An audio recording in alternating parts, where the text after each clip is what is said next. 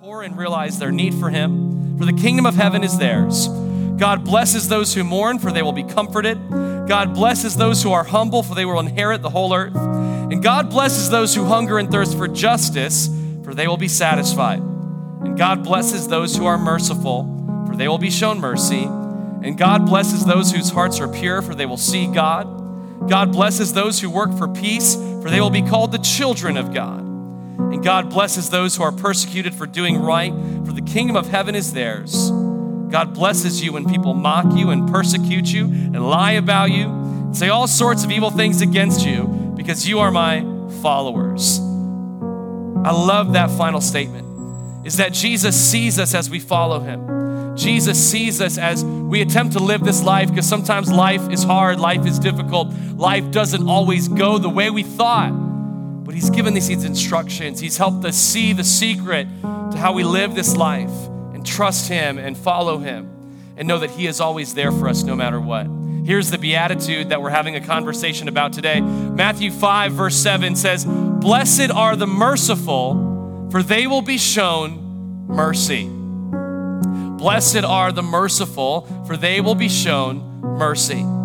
Now, mercy is more than just something that Uncle Jesse tells us to have in that show Full House that I grew up watching. It's also, I remember playing this game in middle school where you'd grab your friend's hands and try and spin them around or bend their hands back and they'd have to shout, Mercy, so you'd stop.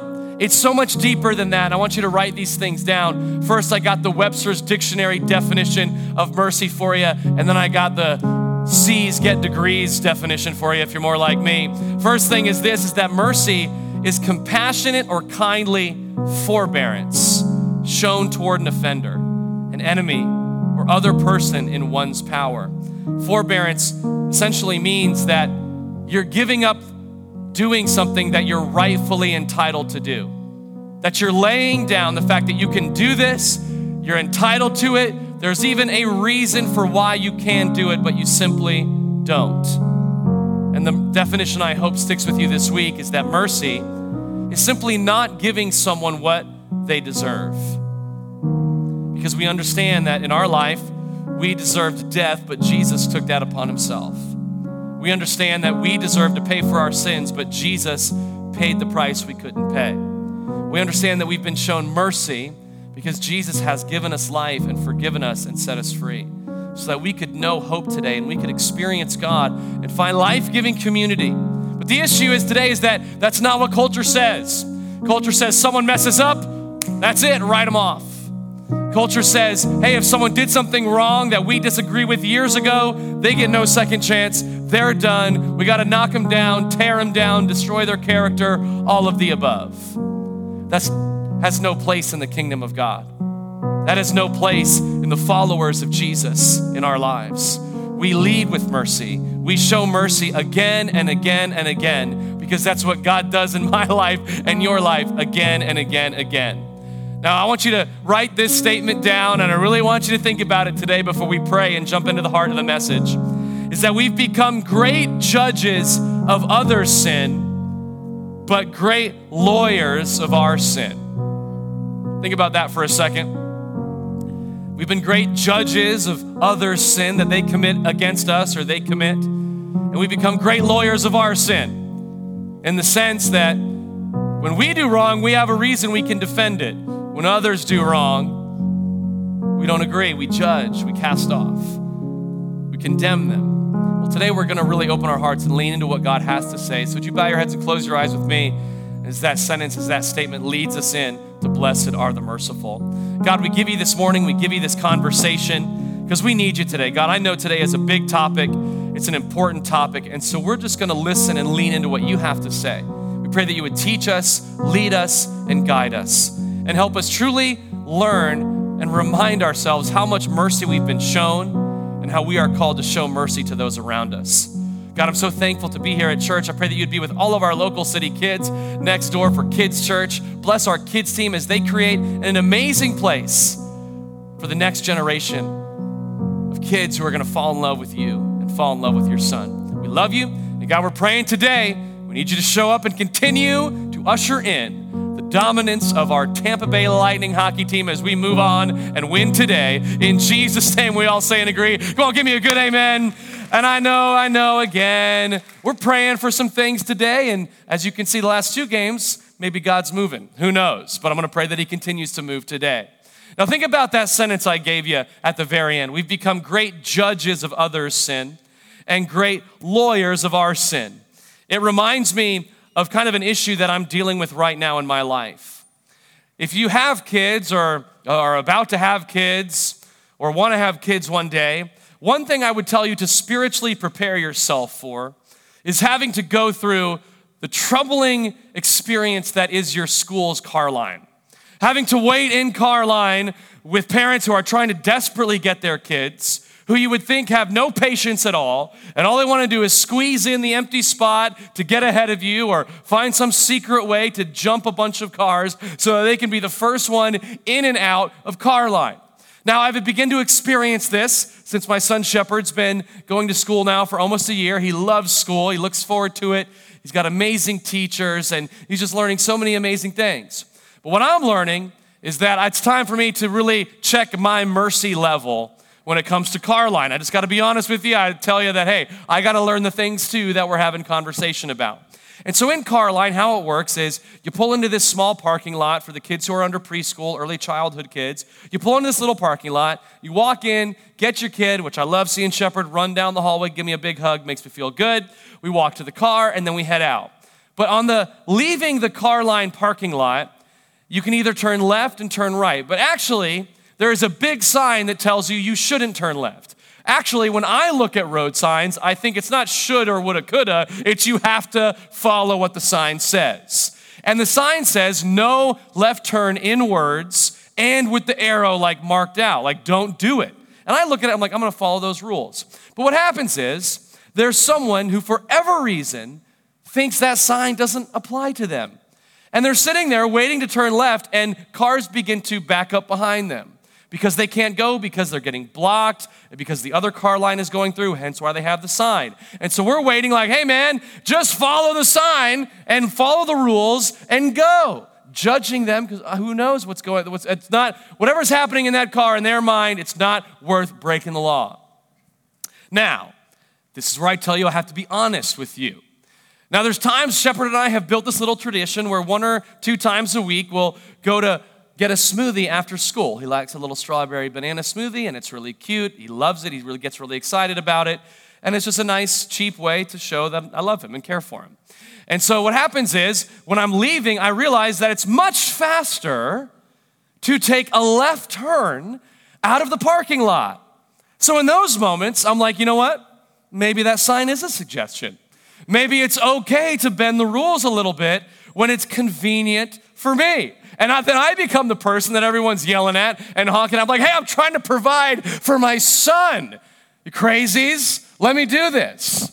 Isn't it funny that when someone else's sin is affecting us, we judge them, but when we have to perform them, we suddenly have a very long list of why we had to do it, and we begin to defend, to defend and rationalize why it's okay. Well, I can't forgive them, Pastor Ryan, because you don't know what they've done. But they should forgive me because I was in a bad place. You see, we begin to realize that mercy is not conditional. Mercy is a posture of our life, a posture of our heart. And what I want you to see in this beatitude is that Jesus says, Blessed are the merciful. What does that word blessed mean? It means that you have tapped in to unwavering happiness, unwavering joy that is based in the person of Jesus and in the real life you were created to live. So, how do we remind ourselves of this posture? How do we remind ourselves that blessed are the merciful, not blessed are the vengeful? blessed are the merciful, not blessed are, for, are those who like to give back how they've been hurt. Blessed are the merciful who understand they can withhold and not give someone what they deserve. They can show the act of mercy. Number one is to remind ourselves how merciful God is to us. I want you to know you've been forgiven of quite a lot. Turn to the person next to you and say, hey, you've messed up quite a lot. If you're sitting next to your spouse, make sure you, like, you know, cover that a little bit with maybe a compliment or something like that. But we've messed up a lot. We've sinned, and we've got to remind ourselves how merciful God has been to us. It's so important that Jesus, when his disciples ask him how to pray, he says, Hey, we're supposed to pray this Forgive us our sins as we have forgiven those who sin against us. Past tense, meaning that even before we pray, we've got to take a quick moment and forgive those who have wronged us. For me, I've realized that the times when I'm not really experiencing or feeling God during worship, or really feeling the power of my prayer and feeling like I'm in close, direct communication with God, it's because I haven't forgiven people. It's because I'm holding on to unforgiveness. It's because I'm in the back of my mind thinking about that hurtful word someone said to me, or thinking about that betrayal that my, that, the, my, that friend did to me a long time ago. And I'm realizing that I need to lay those things down and simply forgive others so that I can walk in the forgiveness that God has given me. I think for a lot of us, maybe the key is before we figure out how to get back on the right track or simply follow some of these guidelines that Jesus has given us, maybe today the reminder and the challenge is to simply forgive somebody. Maybe God's putting someone on your heart right now. And He would say, hey, until you forgive this person, you're always going to be held back. Until you forgive this person, you're always going to be changed to that hurt. I've heard it said this way unforgiveness is like drinking poison and expecting the other person to die. That's how bad it is. And it can lead to bitterness, which begins to eat us away from the inside out.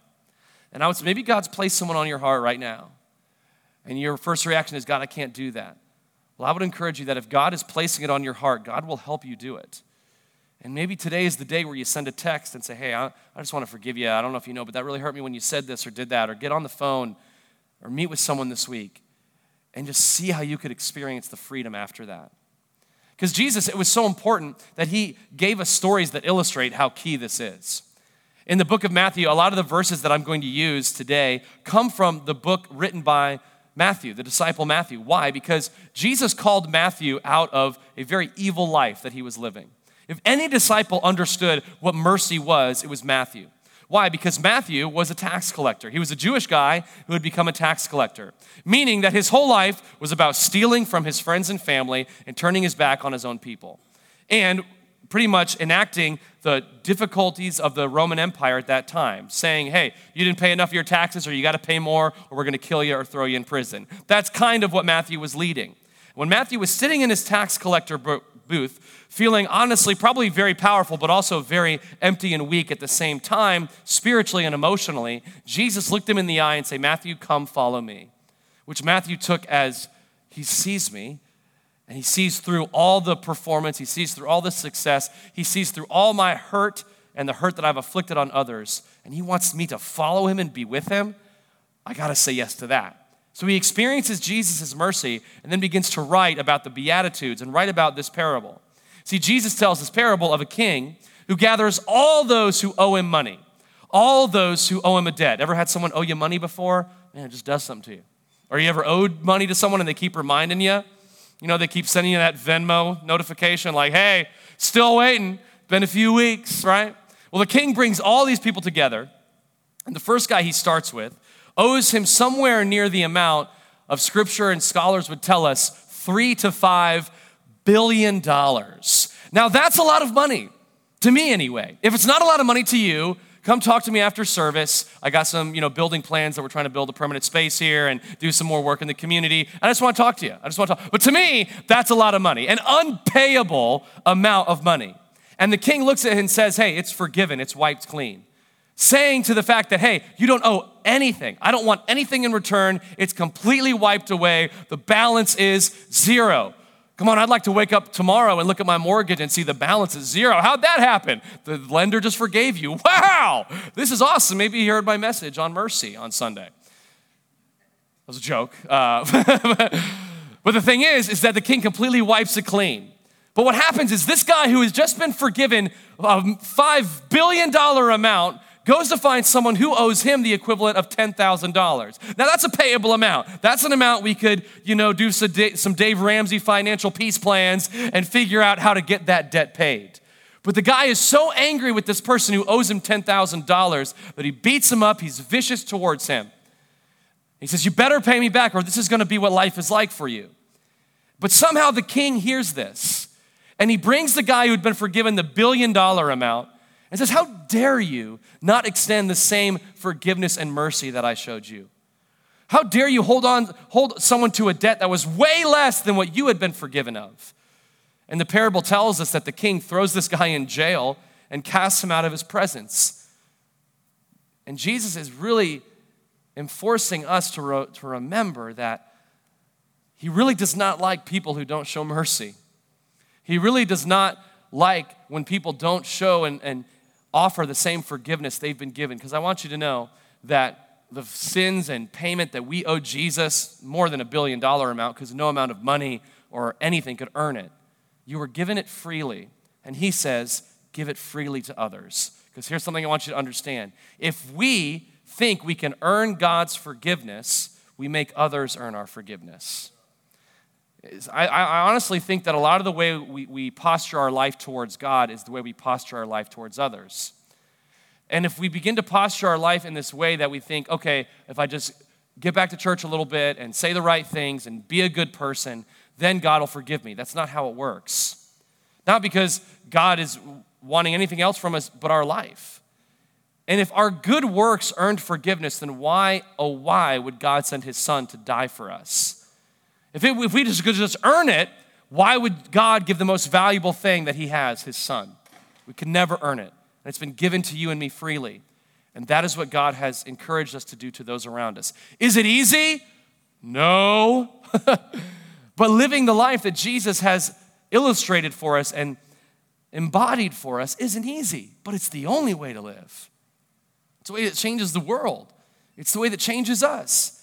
And see, what, you, what you'll see as you grow up is that culture just naturally does the easy thing. Yeah, it's easy. That person did something I disagree with, they hurt me, I'm just gonna hurt them back. And that's become, that's, that began as something that we learn in elementary school is wrong, but now it goes right through adulthood. That if I don't agree with you, I'm not talking to you. If you hurt me, I'm cutting you off. And that's just not a good way to live.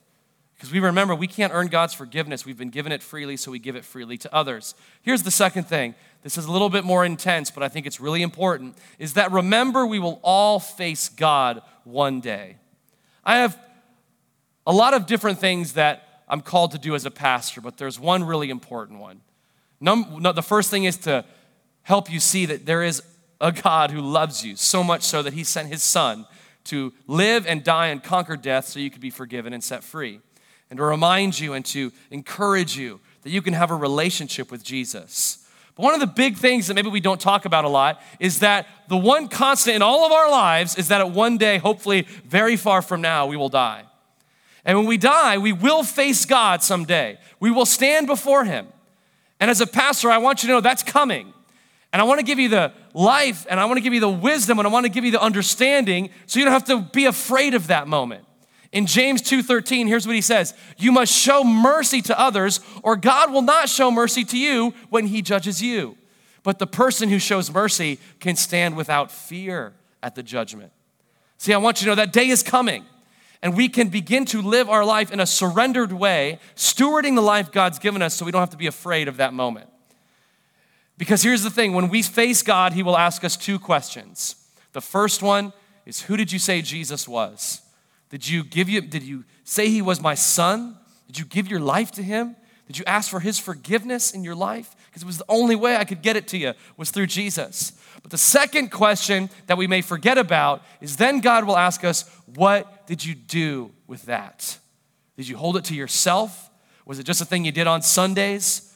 Or did it completely influence, affect, and change your life to where it impacted your Monday through Saturday as well? Because when we face God, I simply want to hear, Well done, my good and faithful servant.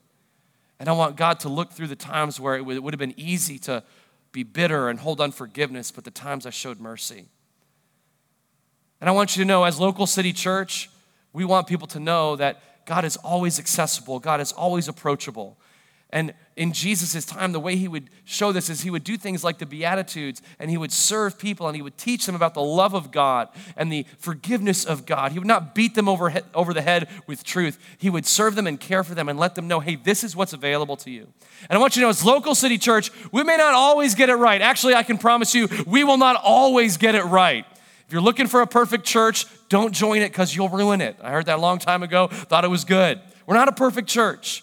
But I will commit and promise you this that when it comes to teaching the things that we do and the Sunday experiences that we offer in our small groups, in our kids' area, if there's one thing that's true that we're going to give ourselves to, is that we are always going to fail on the side of loving too much rather than judging too harshly. I want you to write that down today that we will stand before God having loved too much and not having judged too harshly. There's only one judge, and it's Jesus, not me. There's only one judge, and it's our Heavenly Father God, because He is all righteous, all powerful, the one who created us. So, as a church, hey, we're gonna love you, we're gonna care for you, we're not gonna shy away from the truth. But I want you to understand you're not gonna walk in and be judged by us, but you will stand before God one day. We wanna love you and care for you and nurture this life that you've been given. Why? Because our ministry is one of mercy. I remember as a youth pastor, kids would always come up to me and say, Hey, Ryan, I wanna do what you do. I want to be a youth pastor someday. And I would say, ah, you guys are crazy. I know you only see like the fun that we get to do to go to, uh, you know, Universal Studios and Adventure Island, and we get to go on mission trips, and it's all great. But ministry is not this thing that you get to do all this cool stuff. You do; it's a byproduct. But what does minister and ministry ultimately mean? That I have said my life is all about serving God and serving others. That's what my life's all about. That's why it's hard. That's why ministry is difficult, but we're all in a ministry. Just because it's my job doesn't mean that I'm any more called to it than you are. And the biggest thing we can realize is that when we place our lives, our jobs, our relationships, our hurt and brokenness in the hands of God and realize, God, what can I do to serve you and serve others? Because you have loved me more than I deserved it. And you've shown me so much mercy. It begins to be what we're called to. And I love this verse from the prophet Micah, Micah chapter 6, verse 8. It says this Know, O people, the Lord has told you what is good, and this is what he requires of you to do what is right, to love mercy, and to walk humbly with your God. It's kind of been clearly laid out for us. And C.S. Lewis tells us why mercy is so important is because to be a Christian means to forgive the inexcusable because God has forgiven the inexcusable in me. And here's, here's what I want you to understand today that God has forgiven the inexcusable in my life and in your life. The times we've turned our back on Him, the times that we've questioned Him, the times that we've just done our own thing and left Him in the dust. Some of that's inexcusable. Imagine if someone laid down their life for you and gave everything, and their reaction, or your reaction to that was, eh, I got my own thing. And they've given up so much. Well, Jesus gave his life, paid the cost we couldn't pay. And man, the, the times when I've turned my back on that, it's inexcusable, but God forgave it. And I don't know your story, I don't know what you've walked through. And here's some freedom I want to give you today, because I know today's big, is that mercy and forgiveness, those are one way streets. Reconciliation is a two way street. what I mean by that is that, listen, the two way street of reconciliation, there is some or that's all on the other party too, to come towards you as well and reconcile. But mercy and forgiveness is a one way street, saying, you know what? Whatever you do, if you never say you're sorry, if you never realize how much you hurt me, I am going to show you mercy and I'm going to forgive you because I cannot walk in this prison anymore. I cannot be filled up by this bitterness anymore. I've got to lay it down. I've got to trust God. I've got to realize that blessed are the merciful because they will be shown mercy. So I forgive you. I let it go. And I know it's been hard, it's been difficult, and it's real, but I forgive you because it's a one way Street, and I'm making that decision today because I'm not going to walk in that prison any day further or one mile farther. Come on, that's what we can be challenged to today. God's forgiven the inexcusable in me. And man, I'm so thankful for that. I'm so thankful that I, I, I look to a God who is first to forgive and remind me who He is and who I am in His eyes. So, with all this, say this is great, Ryan, it's hard, it's difficult stuff, I get it, but where do I go from here? Well, let me give you a few things, and especially the direction that this mercy goes is who do we show mercy to? That's a great question because sometimes we can see this and like, oh, I am a merciful person. Well, to who? Uh, people who are nice to me? Well, that doesn't really work. I am merciful. Well, to who? To people who agree with me? Well, okay, still, doesn't really work. I want to give you the direction that mercy goes, and this is the way Jesus postured his life is number 1 is to those who make mistakes. We're not perfect. Turn to the person next to you, just whisper to him, tell him, "Hey, you're not perfect." Once again, if it's your spouse, maybe turn the other way. All right? turn to the person on the other side. We're not perfect. Thank God we're not perfect. Because that means the standard is not perfection. Because we all make mistakes. My son Shepard, he's four and a half years old. He makes a lot of mistakes, but I love him so much. And sometimes his mistakes make me love him even more because he's just so goofy and fun. And sometimes he doesn't do the right thing.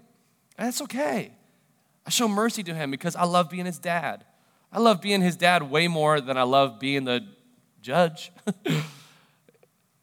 and see, God loves, way, loves being your father way more. And for us, it's to realize that, man, people are going to make mistakes in my life, and I cannot hold them to this standard of perfection because God doesn't hold me to that standard. People make mistakes. Just like my just like my whole story in the beginning, right? Like and when it's convenient, I'm going to turn left and not follow the thing of that sign. But when someone else does it, hey, now here's what this looks like. I thought about I always like to give you an example. Here's what this looks like when we're not merciful to people who make mistakes, right? Like the whole sign thing. Like I look at them and I'm pointing the, you know, I'm pointing the finger at them. Like, hey, you're breaking the law, not following that sign. You're speeding. Hey, slow down. I got my kid in the back seat. Realizing that, I'll be honest, I go over the speed limit sometimes. I've turned left when I'm not supposed to. I'm a lawbreaker, and I'm pointing at them and saying, You're breaking the law, but look at me. God's like, Hey, why don't you look in the mirror for a second? I think about times when I've been so upset that someone stole something from me, whether they stole my trust or betrayed me, or, or maybe they actually did steal something from me. Like, I'm pretty sure this past week, I was, it was my first ever experience of some sort of Amazon box pirate coming through and taking from my. I was mad. But then in my life, I'm like, you know, I'm a thief too. I stole a candy bar when I was six from the gas station, and I'm still thinking about it. I'm a thief. I've messed up. So I got to realize when I'm pointing the finger, there's already a sign and a label on my head that I'm a thief too. What I think about the, the way that people have people have lost I've, they've lost my trust because they've lied to me. So you lied to me. You said you were going to be there and you weren't there. God, you lied to me. I don't feel like you're with me right now. Or that person said they'd be my friend through thick and thin, and the first sign of a storm, they ran away. And I called them a liar and say you're good for nothing, but really, so am I. Because I've said I'd be there for people, I'd said I would forgive them. I've said hurtful things that are lies about others. And so I want you to see this goofy picture of me having this on my head right now. This is what life looks like. This is what culture looks like. When all we want to do is cast hate and move away from people. Jesus says, Let him who has the first stone, let him who hath no sin cast the first stone. And I love that story because Jesus looks at this woman who's been caught in the act of adultery. And he pretty much looks her condemners right in the face and says, You got any sin on you? Well, you do, because I can write down some sin. I can write down the names of the people that you have been unfaithful with. And, and the condemners run away, and it's just her and Jesus. And Jesus looks at her and says, I don't condemn you. Go and sin no more. People are going to make mistakes, and we need to realize that the first posture of Jesus is I don't condemn you, but go and sin no more. See, God demonstrates his own love for us while in this, while we were still sinners, Jesus died for you and me. Man, if there is a verse I want you to take away from today, it's that one because it's like my favorite verse. Because when I feel broken, when I feel like I'm beating myself down, when I feel like, again, I'm getting in that natural tendency to want to earn God's love, God says, hey, it's not about that. It's because Jesus gave his life for you while you were still sinners, while you were still broken, while you were still messed up. There was nothing you could do to get out of that pit, and still, Jesus gave his life for you. So, my mercy is towards those who make mistakes because everybody makes mistakes. One of the things that Shepherd does sometimes when he makes a mistake is he gets so sad, he gets so guilty. All the tears start flowing, and he says, Oh, I ruined it. Like, Shepard, it's okay, buddy. We can get a new piece of paper and do a new drawing. We can put the Legos back together. Nothing is ruined when you put your life in the hands of Jesus. Nothing is ruined when you trust God first and foremost. Nothing is ruined when you live life from the posture of mercy rather than the posture of revenge and judging and hurt and anger. Second thing is this is that who do we show mercy to? Those who let us down. I don't know who it was in your life that let you down. Whether it was your mom, your dad, your family, whether it was a friend, whether it was your spouse, I don't know who let you down, but you got to forgive them because the only life it's destroying is yours. People will let us down because it's just what people do. And the example we follow is Jesus's. Who, listen, you're here today, you're breathing, you're alive, which tells me that Jesus has had a deeper level of forgiveness he had to show people. One of the last things Jesus says when he's been nailed to the cross and people are casting insults at him, he's up on a cross, can't breathe, bleeding, dying. In Luke 23, he says, Father, forgive them for they know not what they're doing. The guy's about to die, he is dying. And he realizes, God, I know they've let us down here, but forgive them, please. And Jesus' heart was always open, was always ready to forgive. And that's the posture I want to live my life with. And here's why, where I got the title of the message today. It's written by a guy named Max Lucado. This quote comes from one of his books about the Beatitudes. He says, Unfaithfulness is wrong. Revenge is worse. But the worst part of it all is that without forgiveness, bitterness is all that is left. I want you to be empty of bitterness today and full of blessing. I want you to be empty of those things that have been hurting you and full of the things that God has that can heal you and restore you and bring you into that full life. The third thing is this where do we show mercy to? To those who are far from God. It's what we do every single Sunday. Our home team that gets here to set everything up we're here to say, hey, God's impacted our life and changed our life, and we're here to serve. Jesus said it himself I did not come to be served, but to, but to serve and give my life as a ransom for many. You see, those people are far from God. And in Matthew chapter 9, Jesus says this Now go and learn the meaning of this scripture. I want you to show mercy, not offer sacrifices. For I have come to call not those who think they are righteous, but those who know they're sinners. This story comes from right after Jesus calls Matthew to follow him. Matthew throws a big party at his house. I love that because it's cool to party with Jesus sometimes, all the time. And Jesus steps into this house, and the religious leaders say, How dare this guy who teaches about God hang out? They use this word, such scum. How does he, why does he hang out with sinners? Why is he a friend of these types of people? And Jesus stops them in their tracks and says, verse chapter 9, verse 13. Hey, you got to go learn the meaning of this. I just want you to show mercy, not offer sacrifices. Life following Jesus, the life of the Beatitudes, man, I love Sunday morning church. I love experiencing God, and I love being able to share God's word with you. But on Monday, tomorrow, if you're still angry at that coworker, or if you lash out at that person on the road and you're not showing mercy, man, that's what God wants of us. He doesn't need or want sacrifices or religious stuff. He wants the byproducts of a healthy, life giving, surrendered relationship with Him, which is realizing, yeah, that person's wronged me, but you know what? I'm gonna forgive them just just as God has forgiven me, because they may be far from God, and I may be, I may be able to help them see who Jesus is. I may be able to help them see the God that loves me. I don't want them to see my anger or my frustration or my unforgiveness. I want to show them mercy. So, just maybe th- through that mercy, I can show them who Jesus is in my life and what He's done for me, and I can bring them into the house where they can see life with Jesus is full of joy. It's a party, it's full of life and forgiveness. Come on on, if you believe that today, give me a solid amen as we begin to come to a close here. What I love about Jesus is that he always connected before he corrected. I mean, that's what Sundays is about. We want to connect you to God, to connect you to Jesus.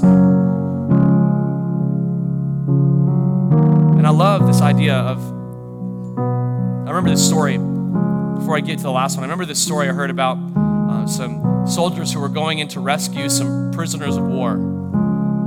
And they walk into the, the prison area and the encampment where the prisoners are. And the soldiers walk up to the cage, and all the prisoners inside the cage are fearful and in, in the corner. Because all they've known is hurt, all they've known is abuse, all they've known is do this, do that, beaten, beaten and abused and harmed, so that they can't even trust anyone. And what happens is, what I heard in this story is that there's this soldier, he lays his gun down, he lays his armor down, he takes his helmet off.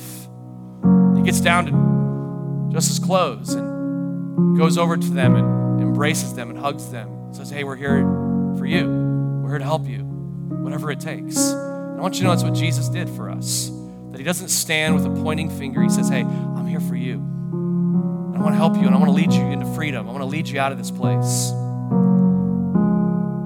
So we show mercy to those who have made mistakes, those who let us down, those who are far from God, because we want to help them see God. And here's the last one. I, as I was preparing for this message, I stumbled upon a church who did a church wide survey, thousands of people. And they said, Hey, who is the hardest person in your life to forgive? Ask that question. Just write in anyone. Who is the hardest person to forgive? And they said the results were kind of astonishing, something they didn't expect. In a ratio of three to one, people wrote that the hardest person to show mercy to, write this down, is to ourselves. The hardest person to show mercy to is to ourselves. And I think that sometimes the reason that we feel so distant from God is because we haven't forgiven ourselves. The reason that we're so angry towards others is because we haven't shown any mercy towards, towards ourselves. We haven't let ourselves make mistakes. We haven't let ourselves let us down. we got to cut ourselves a break. That's what God does. And this, I love this verse from 1 Timothy chapter 1, verse 13 and 15. I'll close with this verse. This is written by the Apostle Paul.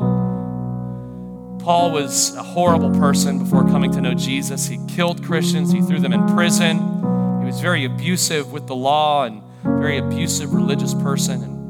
And he has an amazing encounter with Jesus and he begins to plant churches and raise up young leaders like Timothy. And here's what he says in chapter 1, verse 13 Oh, how generous and gracious our Lord was.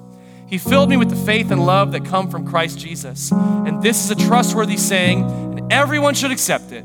Christ Jesus came into the world to save sinners, and I'm the worst of them all. See, I think that's an important phrase to say and to read into. I love that it, Paul says it's a trustworthy saying. Jesus came into the world to save sinners, to rescue the lost and the broken. And guess what?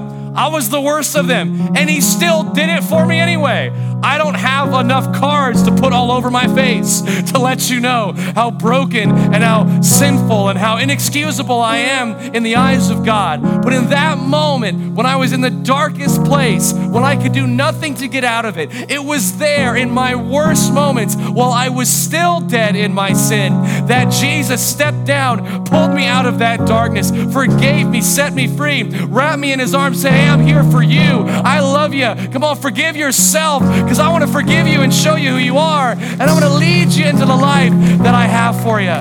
No more bitterness, no more unforgiveness, just mercy and blessing because that's the full life Jesus has invited us to live. Blessed are the merciful, for they will be shown mercy.